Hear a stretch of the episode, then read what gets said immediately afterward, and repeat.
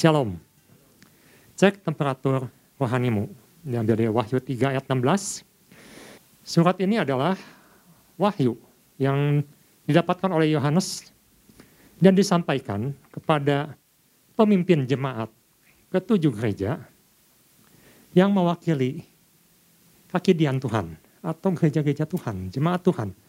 Nah, tetapi sebelum kita masuk ke situ, pesan ini khusus Tuhan berikan mengenai pesan Tuhan kepada jemaat di Laodikia, pemimpin jemaat di Laodikia. Kita akan sedikit lihat. Nah, di sini ada peta.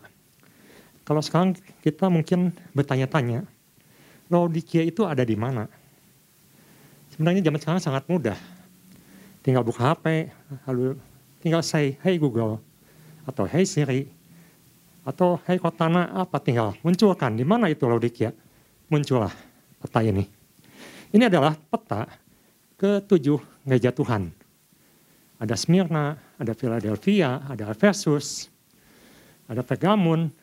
Tetapi yang menarik buat saya ketika saya merenungkan firman Tuhan ini, mengapa tidak ada firman Tuhan yang khusus kepada tujuh gereja ini? Hanya ada di Wahyu. Kita tahu ada surat kepada Filipi, ada surat pada Korintus, ada surat kepada jemaat di Efesus, tetapi mengapa sepertinya ketujuh jemaat ini di kota-kota ini sepertinya tersembunyi dan muncul di wahyu.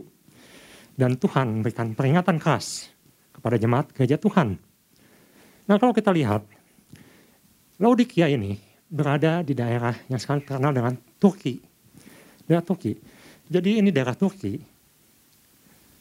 Dan Paulus ketika itu mengadakan perjalanan yang kedua kalinya, dia melewati daerah yang ingin ke daerah Galatia Bitinia, tetapi Roh Yesus melarang. Paulus disuruh menyeberang di sini ke Troas, daerah Yunani. Di sinilah Korintus dan apa? Filipi di situ Paulus mengabarkan Injil. Terutama dia pertama kali ke Filipi. Tetapi ketika dia perjalanan pulang, dia mampirlah ke Efesus. Ini Efesus yang kemarin kita sempat bahas mengenai anak-anak Skewa. Itu di Efesus. Dan kalau kita perhatikan, Berapa jauh Efesus dari Yerusalem atau Yehuda? Yehuda ada di sini. Sangat agak jauh. Jadi kita bisa bayangkan mengapa anak-anak Skewa bisa ada di sini. Karena diperkirakan di situ juga banyak orang Yahudi juga. Efesus. Ini Laodikia. Dan kelihatannya menurut beberapa penafsiran, kota-kota ini diinjili oleh orang yang bernama Epaphroditus. Jadi dia dari Kolose, Kolose sekitar sini, daerah barat, daerah timur, lebih timur dari Efesus. Kelihatannya ini ada buah hasil penginjilan Paulus, dan muncullah kota-kota ini yang menjadi pengikut Kristus. Tujuh kota yang menjadi jemaat Tuhan. Dan Tuhan berikan pesan Tuhan melalui Yohanes, khususnya di akhir zaman, mengenai gereja-gereja Tuhan ini. Laodikia sangat luar biasa kalau kita lihat, daerah sini adalah daerah pertengahan. Jadi kalau kita lihat penyembahan-penyembahan berhala yang sangat mempengaruhi orang Kanaan atau orang Israel berasal dari daerah Ungarit, daerah barat sini, daerah Abraham. Mereka menyembah Baal, Asyerah, Molok. Tetapi sebenarnya 11-12 dengan daerah ini, mereka dipengaruhi oleh Yunani atau daerah Korintus di sini. Yang menyembah dewa-dewa juga dewa Zeus, dewa Hermes, dewa macam-macam, banyak sekali dewanya. Kita tahu itu dewa Yunani dan sangat berpengaruh di sini. Karena ditemukan di Laodikia itu adalah sisa-sisa penyembahan kepada dewa-dewa Yunani. Nah, jadi masing-masing ada dewa, tetapi ada kesamaannya, sama-sama menyembah Allah yang Paulus katakan Allah yang sebenarnya bukan Allah. Mereka menyembah dewa-dewa, dewa kesuburan. Kalau di daerah Babel, atau Kanaan disebut dengan Baal dan Asyera atau dewa kesuburan Asyera. Di sini dikenal dengan dewa Hermes atau Aphrodite. Jadi sebenarnya sama, yang mereka sembah adalah ilah-ilah yang tidak berkenan pada Tuhan. Itu adalah latar belakang tentang Laodikia. Nah kita perhatikan, mengapa Tuhan tegur jemaat Laodikia ini begitu keras?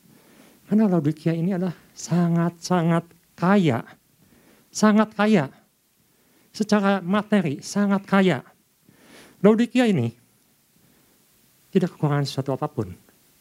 Kota yang menghasilkan, katanya diperkirakan dia akan menghasilkan wall hitam yang sangat baik kualitasnya. Yang keunguan, yang sangat luar biasa, yang tidak dimiliki orang lain. Bahkan mereka mempunyai pengobatan untuk mata, salat mata, kedokterannya begitu luar biasa. Tapi Tuhan tegur Laodikia ini. Kita akan baca apa yang Tuhan tegur dan apa hubungannya dengan pesan Tuhan minggu ini.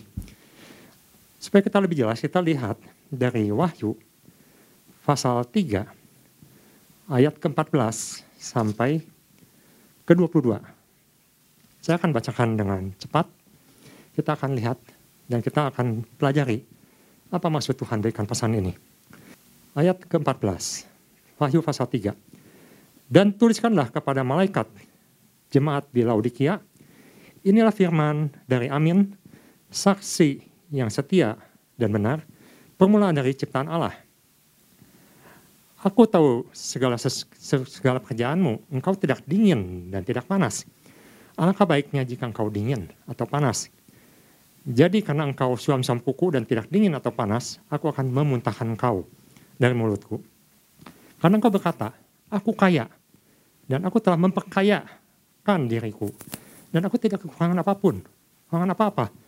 Dan karena engkau tidak tahu bahwa engkau melarat, malang, miskin, buta, telanjang. Ayat 18, maka aku menasihatkan engkau supaya engkau membeli padaku emas yang telah dimurnikan dalam api, agar engkau menjadi kaya dan juga pakaian putih, supaya engkau memakainya agar jangan kelihatan ketelanjanganmu yang memalukan. Dan lagi minyak untuk memumas matamu, supaya engkau dapat melihat. Berang siapa ku kasih, ya ku tegur dan ku hajar. Sebab itu, relakanlah hatimu dan bertobatlah. Ayat 20, lihat, aku berdiri di muka pintu dan mengetok. Jikalau ada orang yang mendengarkan suaraku dan membuka pintu, aku akan masuk mendapatkannya dan aku makan bersama-sama dengan dia dan ia bersama-sama dengan aku. 21. Barang siapa menang, ia akan kududukan bersama-sama dengan aku di atas tahtaku, sebagaimana aku pun telah menang, dan duduk bersama-sama dengan Bapakku di atas tahtanya. Ayat 22. Siapa bertelinga, hendaklah ia mendengarkan apa yang dikatakan roh kepada jemaat-jemaat. Jadi pesan kepada jemaat Laodikia ini adalah pesan Tuhan kepada gereja Tuhan. Dan pesan ini sampai kepada kita. Kitab Wahyu ini adalah kitab yang cukup sulit tafsirkan. Tapi kita bisa lihat ada satu kesamaan atau satu yang penting yang Tuhan ingin sampaikan kepada kita melalui pesan Tuhan minggu ini. Kita kemarin sudah belajar bagaimana Pak Ishak sudah sampaikan suam. Suam itu tidak baik. Terutama dalam suam-suam hal rohani. Kalau kita perhatikan Laodikia itu tadi, kita perhatikan ada di situ ada Efesus, ada Kolose. Nah itu adalah kota-kota yang diperkirakan mereka memiliki sumber air panas. Tetapi Laodikia ini, dia hanya mendapatkan sisa air panas itu. Jadi disebutkan mereka tuh kaya, luar biasa, tetapi sumber airnya jelek. Yang mereka dapatkan tuh air sisa dan suam-suam. Coba bayangkan kalau di sana mungkin waktu itu belum seperti sekarang. Bisa disimpan begitu baik, bisa diolah. Mereka umumnya masih mengambilkan sumber alam airnya. Air sumur ya seperti itu. Bayangkan waktu minum, airnya agak hangat-hangat tapi gak enak gitu. Sama dengan minum air kopi yang sudah agak dingin, masih ada hangatnya dan manis rasanya, terus kita minum. Itu yang Tuhan rasakan, ingin muntah kata Tuhan. Gak enak, ingin muntah. Jadi kualitas airnya tuh gak baik, kurang bagus. Suam-suam, gak enak untuk diminum. Kemarin kita belajar, kesuaman itu akan sangat menghasilkan sesuatu yang buruk ketika seorang mengajar hal-hal lain. Itu yang Bapak Gembala katakan kemarin. Bahkan kepada orang yang merasa banyak hal, padahal masih kurang. Dan menghilangkan ketajaman dan maksud Tuhan dalam hidupnya. Bahkan sulit untuk membuat seorang menyelaraskan dengan kebenaran firman Tuhan. Nah, hari ini saya akan bagian satu poin saja, yaitu kesuaman akan menghalangi pemulihan. Ayatnya diambil dari Wahyu, pasal 3 ayat 17. Di situ katakan, karena engkau berkata, aku kaya, dan aku telah memperkaya diriku. Aku tidak kekurangan apa-apa. Nah, tetapi apa jawaban Tuhan? Di sini jelas sekali Tuhan menjawab, engkau tidak tahu bahwa engkau melarat, malang, miskin, buta, telanjang. Ini yang akan kita pelajari pagi hari ini. Mengapa Tuhan katakan, kamu itu melarat dan malang. Dan terjemahan lain dikatakan kamu itu hancur. Kamu ini dalam keadaan hidup yang tidak tenang, dalam keadaan hidup yang gelisah. Secara materi berlimpah, tapi secara rohani, secara mental, kamu itu pecundang. Kurang lebih begitu ya terjemahan bebasnya. Kamu ini pecundang. Kamu ini sebenarnya hidup dalam penderitaan. Kalau kita perhatikan definisi kaya itu apa? Jemaat Laodikia merasa diri kaya. Dalam dunia sebut kaya, kalau kita perhatikan, saya menyebut saya kaya. Kalau saya lihat yang lebih atas, maka akan ada yang lebih kaya. Jadi relatif sebut kaya ini. Tetapi kaya ini suatu keadaan puas diri. Itu yang dilakukan oleh Laodikia. Mereka puas. Saya sudah kaya. Saya tidak perlu apa-apa lagi. Saya tidak perlu Tuhan-Tuhan lagi. Saya sudah cukup dan saya puas dengan kekayaan yang saya miliki. Kepuasan diri. Kalau kita lihat di 1 Korintus pasal 15 ayat 19, Paulus pernah mengatakan sangat menyedihkan kalau seorang cuma berharap pada apa yang ada di dunia ini. Tidak memikirkan hal-hal yang lebih lebih kekal, sesuatu yang lebih perkenan pada Tuhan. Dan jemaat Laodikia ini hanya puas dalam hal-hal yang sifatnya rohan, uh, jasmani saja. Kita lihat pengharapan pada dunia ini akan mengecewakan dan mereka tidak dapatkan kepuasan dalam hal rohani. Dalam jasmani mereka bisa berbangga diri, tetapi dalam hatinya mereka menderita. Mereka tidak puas, mereka tidak mendapatkan damai sejahtera. Kalau kita perhatikan dalam kasus beberapa minggu terakhir, ada satu cerita seorang pembela kebenaran. Punya pangkat yang tinggi, luar biasa, prestasinya bagus. Tetapi apa yang terjadi? Dia mulai merekayasa suatu kejahatan yang sangat besar. Pembunuhan kepada teman dekatnya sendiri. Dan ini menjadi kasus yang viral sekarang ini. Yang menyedihkan adalah orang ini adalah pembela kebenaran. Orang yang harusnya memegang kebenaran. Dia tahu kebenaran. Tetapi apa yang dilakukan? Yang dilakukan adalah kejahatan.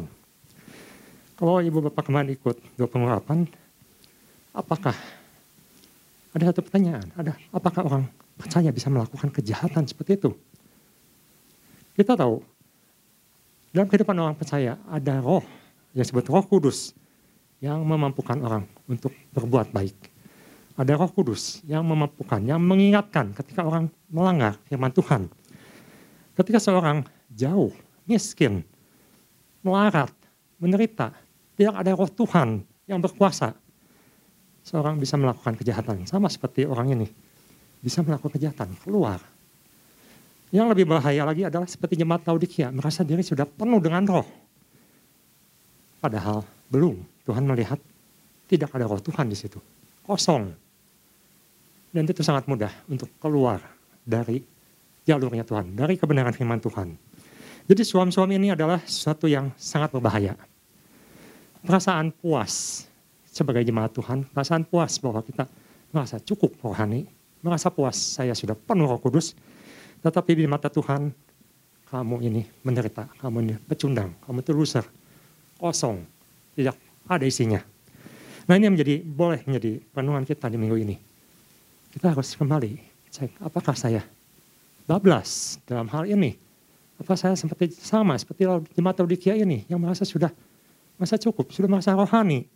Kita lihat di Mazmur pasal 139 ayat 23 sampai 24. Daud pernah mengatakan supaya kita berhati-hati dalam hal ini. Daud katakan, Ya Tuhan, selidiki aku, selidikilah aku, kenalah hatiku, ujilah aku, Kenalah pikiran-pikiranku. Ayat 24, lihatlah. Apakah jalanku serong? Apa saya sudah mulai keluar dari firman Tuhan? Apakah saya mulai keluar dari rencana Tuhan? Apakah saya sudah keluar dari panggilan Tuhan. Dan apa yang Daud lakukan? Dia meminta, Tuhan tuntunlah aku di jalan yang kekal, di jalan yang benar. Kembali lagi ke jalan yang benar. Dan itu hanya bisa didapatkan oleh orang-orang yang mau kembali dipenuhi roh kudus. Orang yang mau kembali kepada kebenaran firman Tuhan. Melarat dan malang. Kita kan lihat yang kedua, miskin. Miskin. Miskin adalah sesuatu yang selalu disepelekan orang. Baik di dunia, orang dunia melihat engkau miskin. Selalu menjadi golongan yang direndahkan. Bagaimana kalau kita miskin secara rohani? Roh yang miskin. Roh yang miskin kebaikan. Roh yang miskin akan kasih. Roh yang miskin akan hubungan dengan Tuhan. Itu yang disampaikan oleh Yohanes. Roh yang miskin. Memang secara materi Laodikia sangat kaya.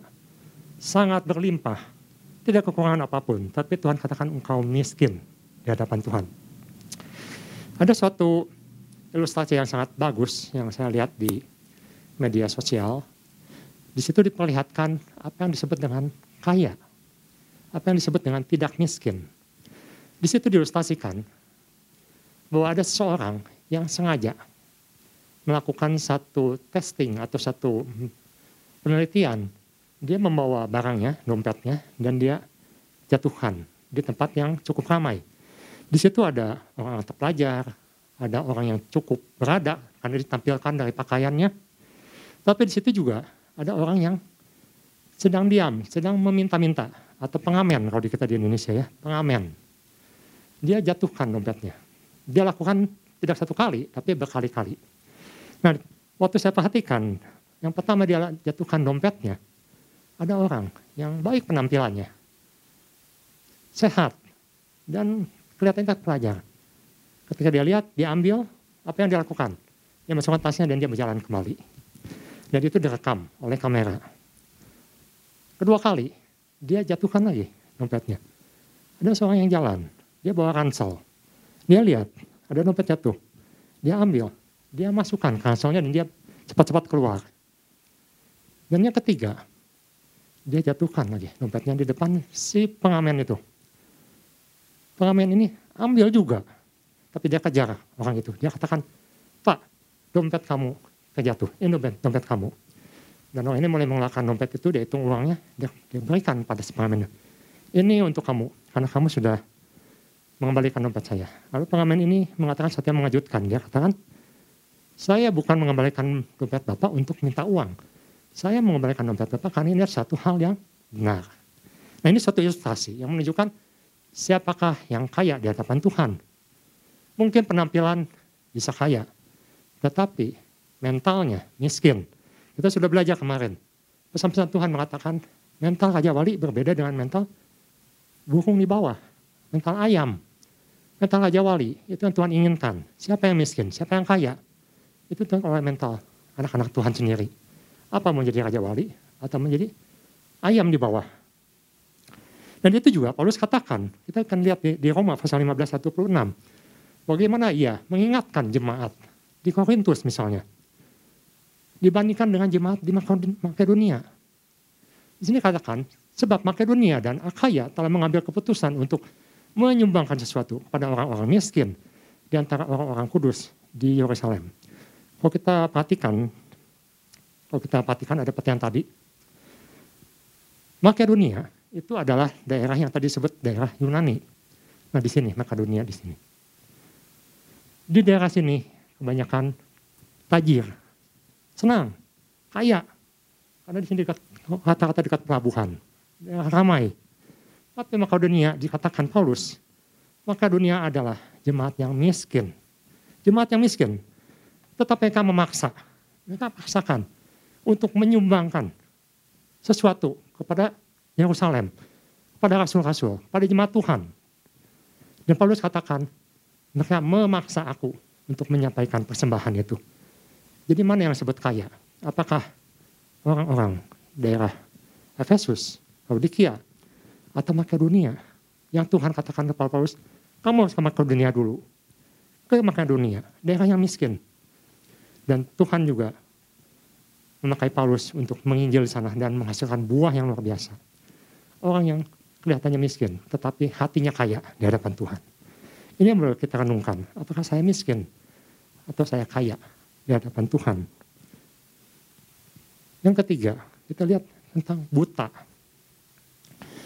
Buta adalah sesuatu tentang penglihatan. Laodikia mempunyai pengobatan yang ditafsirkan luar biasa punya obat-obatan untuk menyembuhkan mata.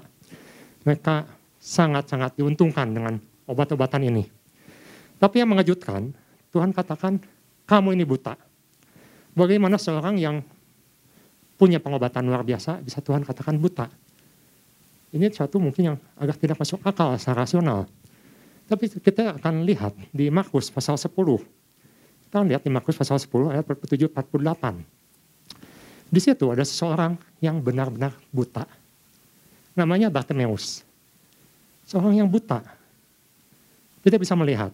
Tetapi ketika dia melihat Yesus, ini ada satu yang sangat menarik. Ada satu perkataan yang dia ungkapkan. Di sini katakan, ketika didengarnya atau Bartimeus mendengar bahwa itu adalah Yesus orang Nazaret, mulai ia berseru, Yesus, anak Daud, kasihanilah aku. Coba perhatikan di sini. Yesus ketika dia mengatakan, aku datang untuk membawa kabar baik, kabar kelepasan bagi manusia. Orang Yahudi menolak, orang Farisi menolak, ahli Taurat menolak, orang pintar menolak, orang yang tahu firman menolak. Tapi orang ini, orang ini buta, hanya bisa mendengar. Katanya ada Yesus datang, lewat, dan dia berkata, Yesus, anak Daud, kasihannya aku. Perkataan anak Daud ini sangat luar biasa karena anak Daud selalu disambungkan dengan Mesias. Janji Tuhan akan raja yang akan datang ke Israel. Bagaimana seorang yang buta bisa tahu bahwa itu adalah Mesias? Ini adalah pertanyaan yang besar. Tetapi Bartimeus menunjukkan dia tahu siapa Yesus. Dia tahu siapa anak Allah. Dia tahu siapa Mesias. Ini disebut dengan melek. Walaupun matanya buta. Jemaat Laodikia bisa melihat bisa mengobati, tetapi mata rohaninya buta. Tidak bisa membedakan mana yang benar, mana yang salah. Mana yang berkenan pada Tuhan. Itu yang disebut dengan buta. Ya kita perlu cek kembali, apakah kita juga buta. Orang buta seperti Batunis bisa melihat Tuhan, bisa mengenal Tuhan. Apa kita juga mengenal Tuhan? Jangan-jangan Tuhan katakan kamu buta. Ada Tuhan di depan pun kamu tidak tahu tidak kenal. Buta. Telanjang. Telanjang. Telanjang itu sesuatu yang memalukan. Memalukan orang telanjang. Kalau kita lihat ada orang berjalan di tengah jalan atau pinggir jalan tanpa pakaian, kita tahu ini orang pasti ada sesuatu yang gak beres. Mungkin agak miring sedikit. Gak sehat. Mungkin kita sering katakan orang gila. Memalukan satu telanjang itu. Tetapi telanjang juga bisa digambarkan kalau dalam Alkitab orang yang tidak punya kemampuan untuk melawan kedinginan di malam hari. Yesus pernah katakan jika engkau meminjamkan atau ada orang menggadaikan pakaiannya padamu sebelum malam harus harus dikembalikan. Jangan sampai dia menderita. Tidak punya pakaian itu menunjukkan satu ketidakmampuan untuk melawan apa yang ada di luar yang menekan dia. Tidak bisa tidur nyenyak. Tidak bisa nyaman dan kalau orang tidak punya pakaian, itu biasanya kalau yang saya baca di perjanjian lama, di Alkitab, itu adalah menunjukkan bahwa dia adalah budak. Ketika bangsa Asyur menawan orang Israel, mereka menelanjangi orang Israel. Tanpa kasut, tanpa pakaian, itu adalah sesuatu yang sudah dibiasakan ketika seorang pemenang mengalahkan negara lain. Dan dia dipermalukan di semua orang. Tuhan katakan jemaat Laodikia ini telanjang tidak berpakaian, memalukan. Bagaimana mungkin negara atau kota yang menghasilkan wall terbaik katanya, yang dibeli banyak orang, tetapi dia sendiri tidak berpakaian, memalukan. Kalau kita lihat di Wahyu, pakaian juga bisa menunjukkan tentang perbuatan-perbuatan kudus orang percaya. Jadi saya melihat di sini Tuhan sedang melihat bahwa jemaat Laodikia di alam roh yang seperti sudah kita dengar beberapa minggu ini. Di alam roh mereka telanjang. Tidak ada perbuatan kudus. Tidak ada jubah putih yang mereka pakai. Memalukan. Tidak ada perbuatan-perbuatan baik yang benar di mata Tuhan. Jadi keempat hal ini yang melarat. Menyedihkan, malang, miskin, buta, telanjang. Ini perlu kita renungkan kembali. Apakah kita ini melarat di hadapan Tuhan? Apakah saya ini miskin di hadapan Tuhan? Apakah saya buta di hadapan Tuhan? Apakah saya telanjang di hadapan Tuhan? Tetapi yang menarik, saya melihat bahwa Tuhan ketika dia mengingatkan melalui rohnya kepada jemaat-jemaat Tuhan, Tuhan juga berikan solusi. Nah ini kita akan lihat solusinya. Kita lihat di sini, di ayat ke-18, pasal 3. Di situ Tuhan menawarkan sesuatu untuk kita boleh kembali dipulihkan. Ayat 18. Maka aku menasihatkan engkau supaya engkau membeli daripadaku emas yang telah dimurnikan dalam api. Yang pertama membeli emas yang dimurnikan dalam api. Setahu saya, emas yang murni, jikalau kita bakar dengan suhu yang tertinggi sekalipun, boleh katakan 1800 derajat, 1400 derajat Celcius, dia tetap akan berwarna kuning. Tidak ada hitam, tidak berubah, warnanya tetap kuning dan berkilau. Berbeda dengan imitasi yang dilapis emas. Seperti emas lihatannya. Kita bakar dengan suhu yang sama, maka dia akan segera leleh dan menjadi hitam. Tidak ada sisa-sisa kemurniannya. Tidak ada sisa-sisa kejayaannya. Tidak ada sisa-sisa kebaikannya. Habis, hilang semua. Tuhan menasihatkan supaya jemaat Laodikia membeli sesuatu yang murni. Cari sesuatu yang kekal, sesuatu yang baik dari Tuhan. Dan katakan, agar engkau menjadi kaya dan juga pakaian putih, supaya engkau memakainya agar jangan kelihatan ketanjanganmu yang memalukan. Seperti tadi, Tuhan minta ada perbuatan-perbuatan orang kudus di situ. Dan lagi minyak untuk memasi matamu supaya engkau dapat melihat. Ayat 19, nah ini yang Tuhan katakan, Barang siapa yang kukasihi, Tuhan mengasihi kita. Tuhan memperingatkan kita, memberikan nasihat pada kita. Ia ku hajar. Sebab itu relakanlah hatimu dan bertobatlah. Ditegur, dihajar. Jemahan lain katakan, aku menyatakan kesalahannya. Aku berikan disiplin dalam hidupnya. Aku berikan pendidikan firman Tuhan. Supaya dia kenal jalan-jalan Tuhan. Aku latih. Supaya dia kuat.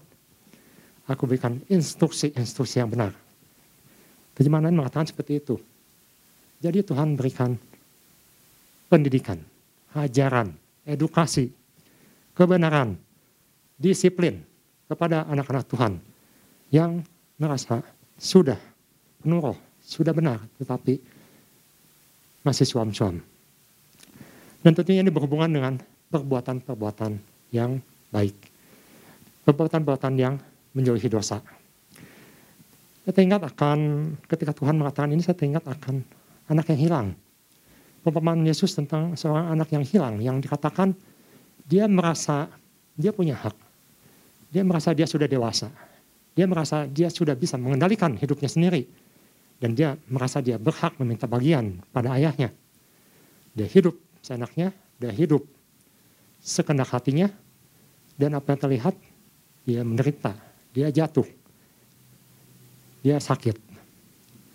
Dan ketika itu, dia mulai teringat untuk kembali kepada Bapaknya. Tuhan, saya mengingat bahwa Tuhan mengajak kita kembali kepada panggilan semula, panggilan yang Tuhan rancangkan.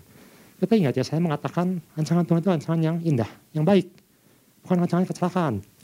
Dan mengenai dosa ini, mungkin kita sering menganggap kalau dosa itu berbuat jahat, membunuh, menipu. Tetapi kalau kita perhatikan, dosa atau hamartia itu artinya keluar dari jalur rencana Allah. Sama seperti Adam, seperti Hawa, ketika Tuhan tempatkan di tempat yang terbaik, dengan material yang terbaik, tetapi mereka keluar dari panggilan Allah ketika Allah ingin bersekutu dengan mereka tetapi malah mereka ingin menjadi Allah. Keluar dari rancangan Allah. Dan itu disebut dengan dosa. Keluar dari panggilan Allah. keluar dari jalur yang Tuhan sudah rencanakan yang baik. Dan Tuhan mengajak kita kembali, kembali, kembali kepada rencana Tuhan yang baik itu. Jangan keluar dari rancangan Tuhan. Dan kita sangat perlu roh kudus untuk membantu kita. Seperti yang Daud katakan. Ingin, kita ingin Tuhan tunjukkan apakah saya salah Tuhan, apakah saya serong Tuhan, apakah saya suam-suam Tuhan. Jadi kita perhatikan di sini Tuhan berikan pengharapan untuk kita semua. Untuk kembali kepada panggilan yang sesungguhnya dalam hidup kita. Dan biarlah pagi hari ini kita mau kembali pada panggilan Tuhan supaya kita dinyatakan panas oleh Tuhan.